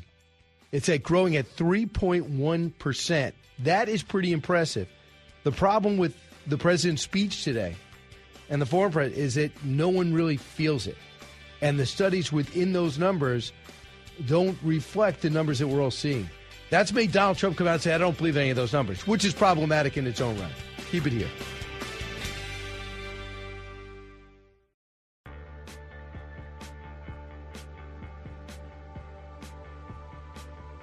He's so busy, he'll make your head spin. It's Brian Kilmeade. Hey, with me in studio is a very familiar face. If you're smart enough to be watching on Fox Nation or on the Fox News app, you just click on Watch and just swipe until you get to radio, is Riley Gaines, author of Happy No Snakes Day. It's a children's book that she has out now, which is a great theme. And you know Riley Gaines. She's also on Outkick, where she has a show, Gaines for Girls. Riley, welcome. Great to see you in studio. Yes, thank you so much for having me. Are you excited to have the launch of your first book? I am so excited. I think this is, and you know this, we've really reached a precipice. We need alternative companies and alternative organizations who are pushing against, I would call them, cultural fads that we're seeing. So you think of things like Brave Books, which is who this book is with. You think of things like Patriot Mobile or NeMe Skincare. I mean, these groups that are pushing back. And that's exactly what this is. This is a book that teaches children about the importance of standing up for the truth, despite being afraid. So, yeah, it was super fun to write. The illustrations are just awesome. And I'm very excited. What ages are you targeting with the book? Elementary school kids, what we're seeing be targeted towards elementary school kids, you know, in these different libraries and things, you've got I mean, the cover of these books, it's kids looking down their pants and all this crazy stuff. But this is not your book. Not my book. Not my book. No, this is what elementary school kids need to be reading, and younger. Parents can read these to kids who can't yet read. Right. And it isn't just about knowing your gender. No. This is just about speaking up. Absolutely. It's just about the virtue of speaking the truth. Right. Brave books, they are very pro-God. They're pro-America, which is something that seems to be lacking in corporate America nowadays. So, yeah, that's what this book is about. All right. So Riley, for you, what has the last couple of years been like for you? How is it so dramatically different from when you were swimming, looking to finish out? And you told me, I think, that you were going to be a dentist or a dental hygienist. Yeah, what I wanted to specialize in actually was endodontics, which is like root canals. I'd already put my deposit down, accepted my seat into dental school, taken the DAT, and scored in the top percentile nationally. Could have gone anywhere I wanted for dental school. But now here we are, and man, this is never a position that you could imagine yourself in or that you could really even be prepared for. And truthfully, almost kind of ashamedly, I didn't have any sort of background in understanding our government or civil process or civics in general. I knew we had three branches. That's quite literally it. And so I've been so eye-open this past year and a half, really, and understanding how our government works, the political sphere, the media. I mean, gosh, I've just been eye-opened. And once you are eye-opened, it's really hard to turn away. And you didn't. No, you can't. Dug in. Absolutely. That's really what I've dedicated myself to now is fighting back, pushing against again, the media, corporate America, academia even. It's been super fun, I'll say, to watch kind of the dismantling of even these institutions that once would be called prestigious, Harvard, UPenn, MIT. There's many more to expose. It's infiltrated into every realm. The left has seemingly overtaken the public square. And so we need people who are, I won't say unafraid because there are fears, but we need people who are courageous, who, despite being afraid, stand up for what is true and what is right and what is fair and what is just. Yeah, between what's happened in sports, and we'll get into that, but also what's happened since the October 7th attacks. Right. It's exposing. I mean, you're smart enough and athletic enough to play Division I, to swim Division I, and to get into the University of Pennsylvania and excel. So all those things are extremely rare. But were you aware of the left-wing bias that was taking place? I knew media bias in general existed, but oh my gosh, I did not understand to the extent. Speaking of what's going on, what has gone on since October 7th, if you watch the two main media outlets, Fox versus CNN, one will say the war in Israel and one will say the war on Israel. And it's such a small, subtle difference, but those things matter. And so now that I've noticed it, yeah, it's just impossible not to notice. And I feel compelled, really. I feel responsible in sharing this kind of knowledge to people my age, especially. Right. Being 23, college age, Gen Z people, they're not keeping up, which they need to be, because ultimately we're going to be left with this country. We are the future. And the thing that I think is so just alarming is that, okay, not so much me and you disagree, but I want to destroy you for disagreeing with me. Excuse me? What are you trying to do? I'm literally canceled. The governor of North Carolina was just on. Now he's with no labels. And he said, I literally was one of the first canceled because he believed that men and women should use separate bathrooms. Yeah. How crazy is that? No, I know. We've reached that point. And they'll really stop it. There's no links they won't go to in my own personal experience. I've been spit on. I've had drinks poured on me. I've had glass bottles thrown at me. I've been punched by men who are wearing dresses, which fortunately for me, their punches don't actually hurt that bad. I've been held for ransom for over 4 hours, where these protesters demanded that if I wanted to make it home to see my family safely again, I had to pay them money. And all for saying men and women are different. I've had people show up at my house. I mean, I've had people stake outside my hotel rooms saying the most obscene, awful, profane things you could possibly imagine. It's wild. And your thought was, instead of backing up, I'm doubling down. Yeah, it's really kind of reassuring, truthfully. And it took me a while to get to that point where I could understand this. But when they're so desperate to keep you quiet, it means you're right over the target, and they don't waste ammunition on targets that they don't want to hit. Riley Gaines is with me now. Her children's book is out with a great message, Happy No Snakes Day. And it's really for kids to show some courage in school, to stand up for what they think, what they believe in, and not be bullied. But this whole transgender thing, people try to say, well, there's a lack of tolerance for people. You don't understand what people are going through when they want to have their gender identity. And once they go through it, why can't they play sports like you? What is your answer to that? Well, first of all, women should not be just reduced down to merely a testosterone level.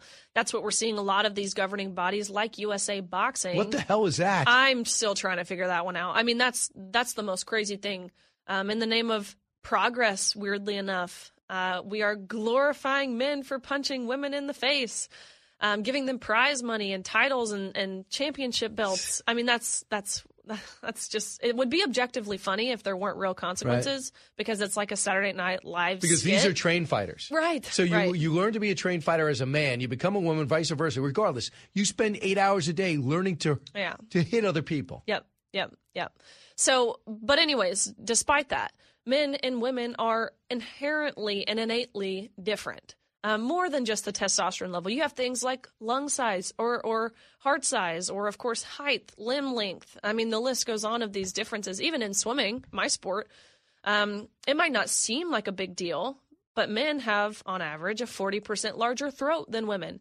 And that matters when you're grasping for air. And that's not going to change with testosterone suppression. So these differences, they are there. They are real. God, when he created man and woman, that should be really the only distinction that we need. So today I just picked up this story. At Rikers Island, a former prisoner in a women's jail is suing New York City for allegedly and their jail staff for ignoring her warnings back last year that a transgender woman housed among females was actually a man pretending to be a woman.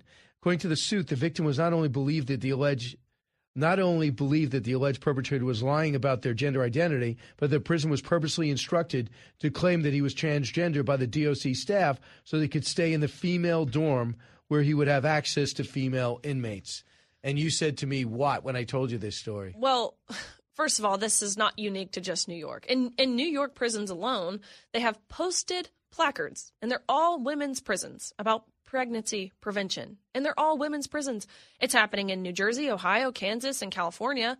Of course, in California. In recent weeks, there was over, I believe, 1,600 men in the state of California apply to be in women's prisons. And yeah, these are men who are convicted of heinous things such as kidnapping, child pornography, rape, and they're getting into these women's prisons. And they are raping these inmates, these female inmates. But I mean, truthfully, can we even be surprised by this, when these are the systems that we have in place? How do they not think people are going to take advantage? They're already prisoners. They'll do anything to cheat the system. Yeah. Why would they say, let my incarceration be something more enjoyable? Absolutely. Right. And that's what's going to continue happening. And you know how many women who have now suddenly identified as men to get into men's prisons? Zero. Absolutely zero. Zero. Yeah. No kidding. So that's what we're seeing now. Are you still swimming? Here and there. I not necessarily competitively, but I'm doing some running and marathons and triathlons, and I still love competing. I love to win. Right. So, yeah, here and there. So you got out of the water, but you're still competing. Absolutely. Triathlon should be right up your alley. The hardest thing is to swim. Well, I beg to differ. That bike, it gets me. Does the bike get you? The bike gets me. I know. I thought the bike would be the easiest for you. I know. How? What is it, 2.5 miles for an average triathlon? Well, it depends. You have different distances, and so a sprint triathlon is 400 meters swimming. I think it's 12 miles biking and then a 5K. But I prefer the Olympic distance, which is 800, half a mile swim. I think 25-ish miles on a bike and then a 6-mile run. Are you even winded after a half-mile swim? No, that takes me like less than 10 minutes, maybe. Oh, my goodness. Yeah, and did you ever get burnt out from swimming? Which is very common. I swam from the time I was 4 till 22, so that's 18 years of your life you dedicate to your sport, which it's 2 times a day, every day. In college, we swam 6 hours every day, 15,000 yards plus, which is 10 miles every day. And it's solemn, isn't it? Yeah, that's one word to describe it. Well, you got to be self-motivated, and yes, that's going to work in your life. It got that toughness. Do you have a few more minutes? Absolutely. All right, so listen, Riley Gaines is here. Her book is now out today. It is Publishing Day. So Happy No Snakes Day is it. If you're thinking about getting a book for your kids with a great message, that's where to get it. At Riley G. Barker is where to find you, right? Yeah. And so, you can look up www.bravebooks.com. If you subscribe to their Freedom Island Book Club, you can get my book for free. All right. There you go. Thanks, Riley. Thank you. Just keep it here. Educating, entertaining, enlightening. You're with Brian Kilmeade.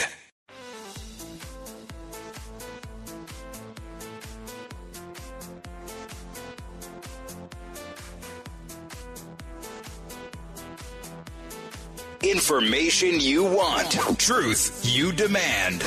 This is the Brian Kilmeade Show. Hey, Riley Gaines is here. You got to go pick up her book. It's really dealt for kids. For parents listening right now, you're driving, just remember this name, Happy No Snakes Day. You could go to Brave Books. Yep. Or do you have it on your website, too, I imagine? Yeah. On my Twitter, which is Riley_Gaines_, there's a link there. You can buy the book on its own, or you can subscribe to the subscription service and get my book for free. All right, so you've been in a tornado really for about the last 18 months. Absolutely. We were just going over who, as you go to fight for women in sports, which I thought we would, I thought it was a done deal with Title IX. That used to be controversial, Title IX. Men's sports, in order to get the numbers equal to women, were cutting different sports. Right. That was once the controversy. Now, where all those women that work so hard to get here, you're almost divided. You mentioned that Billie Jean King is fighting for the trans men. Yep. And you have Martina Navratilova, who is firmly in your corner. Yeah. She's a part of this community.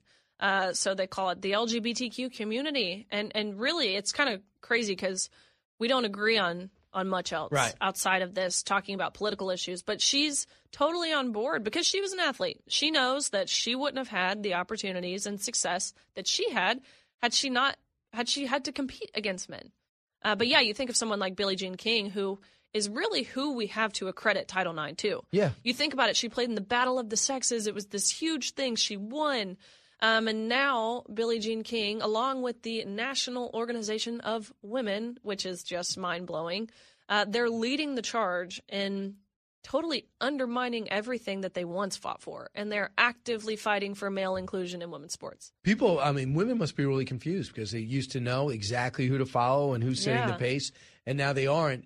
But do you find that you're winning people over because your argument's so solid?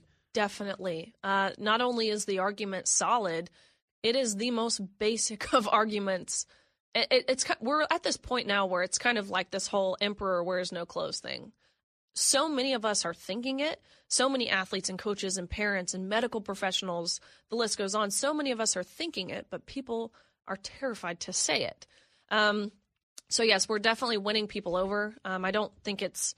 you look at the media and you look at how our government officials, elected officials are voting.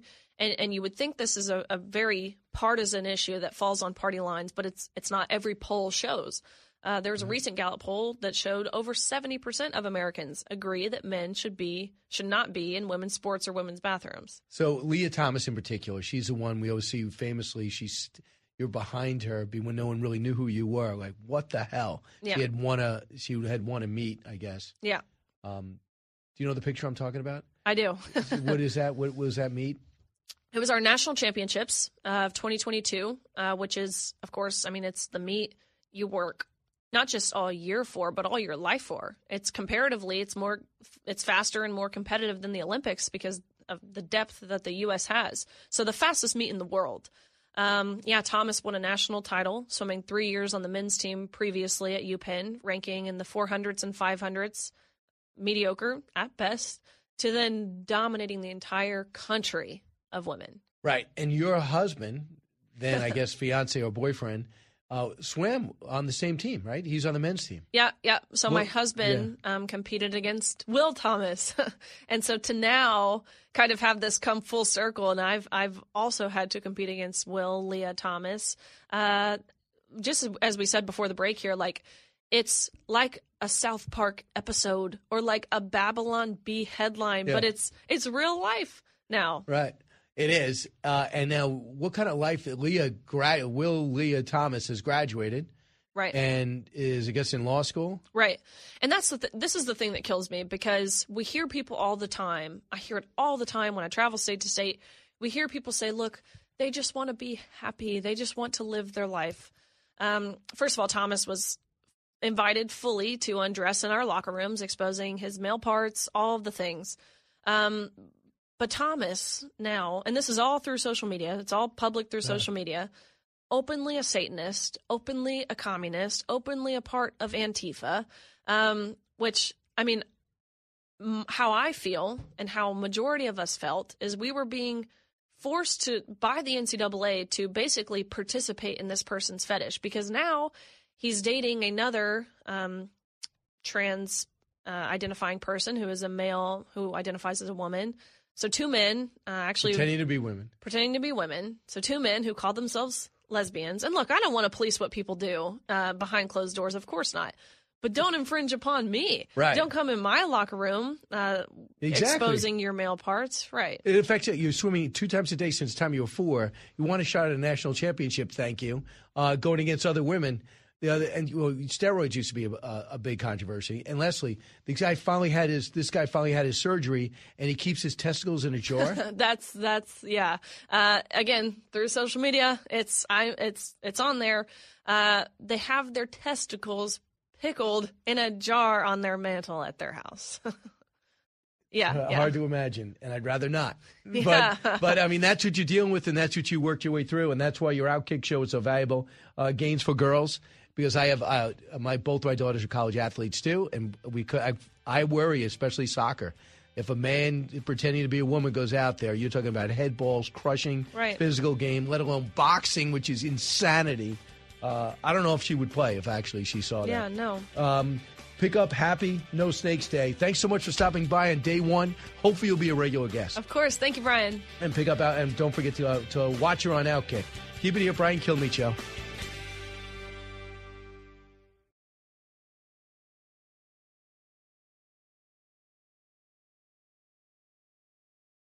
From the Fox News Podcasts Network. Hey there, it's me, Kennedy. Make sure to check out my podcast, Kennedy Saves the World. It is 5 days a week, every week. Download and listen at foxnewspodcast.com or wherever you listen to your favorite podcast. Listen to the show ad-free on Fox News Podcast Plus, on Apple Podcast, Amazon Music with your Prime membership, or subscribe wherever you get your podcasts.